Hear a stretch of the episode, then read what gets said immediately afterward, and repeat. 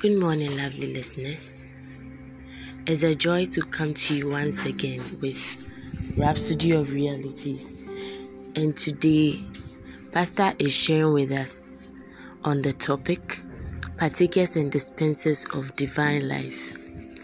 1 Corinthians chapter 15, verse 45 reads, For the scripture says, The first man Adam was created a living being, but the last Adam is the life-giving spirit. Second Peter chapter 1 verse 4 says, Whereby are given unto us exceeding great and precious promises, that by these ye might be partakers of the divine nature, having escaped the corruption that is in this world through lust. Being partakers of the divine nature means we are associates of the God kind. We are in comradeship with divinity. But that's not all. Not only did He graciously grant us to be the sharers of His life, He also made us the dispensers or distributors of that life. In John chapter 7, verse 10, the Lord Jesus declared, I am come that they might have life and that they might have it more abundantly. We came to give eternal life to those who would believe who would believe in him. No wonder he is described in our opening verse as the life giving spirit. Now, having been born again, you are one with him. He made you a life giving spirit. Like him, your life's purpose is to bring the lost into the life of righteousness through the gospel. Jesus said in John chapter 20, verse 21, As the Father has sent me, even so send I you. You are his representative in the earth to manifest the God life in your world. I take it again. You are his, you are his representative in the earth to manifest the God life in your world. You are the bearer of eternal verities. When you show up, life is manifested.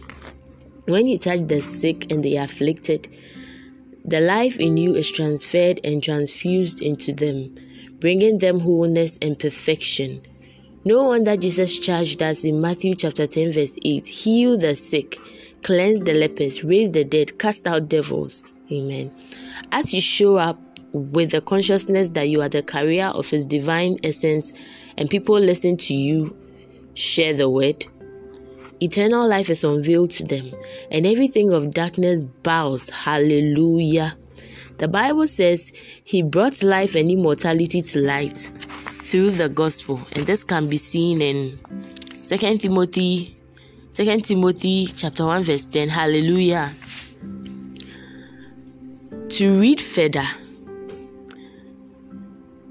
we take a look at First Corinthians chapter 15, verse 45, the Amplified Classic Version, and First Peter chapter 2, verse 9 also from the Amplified Classic Version, and Luke chapter 8, verse 41 to 45 from the Good News Bible Version. For those of us following the one year Bible reading plan, we read Titus chapter 3, verse 1, verse 15 to 15, and Jeremiah chapter 31 and 32. And to those of us following the two year Bible reading plan, read James chapter 4, verse 1 to 17, and Ezekiel chapter 30. Now repeat after me as you take the prayer. Dear Father, what an awesome blessing to be a carrier and dispenser of the divine life and to bring the lost and afflicted into the life of righteousness and joy through the gospel. Your love, power, glory, compassion, and grace are expressed through me today. In Jesus' name, amen. God bless you so much for making our time to listen to the podcast today. I believe you've been blessed. And this is this and more that God want to do for you. Remember to stay safe, stay saved, and you are dearly loved. Have a wonderful day, even as we meet tomorrow. God bless you. Amen.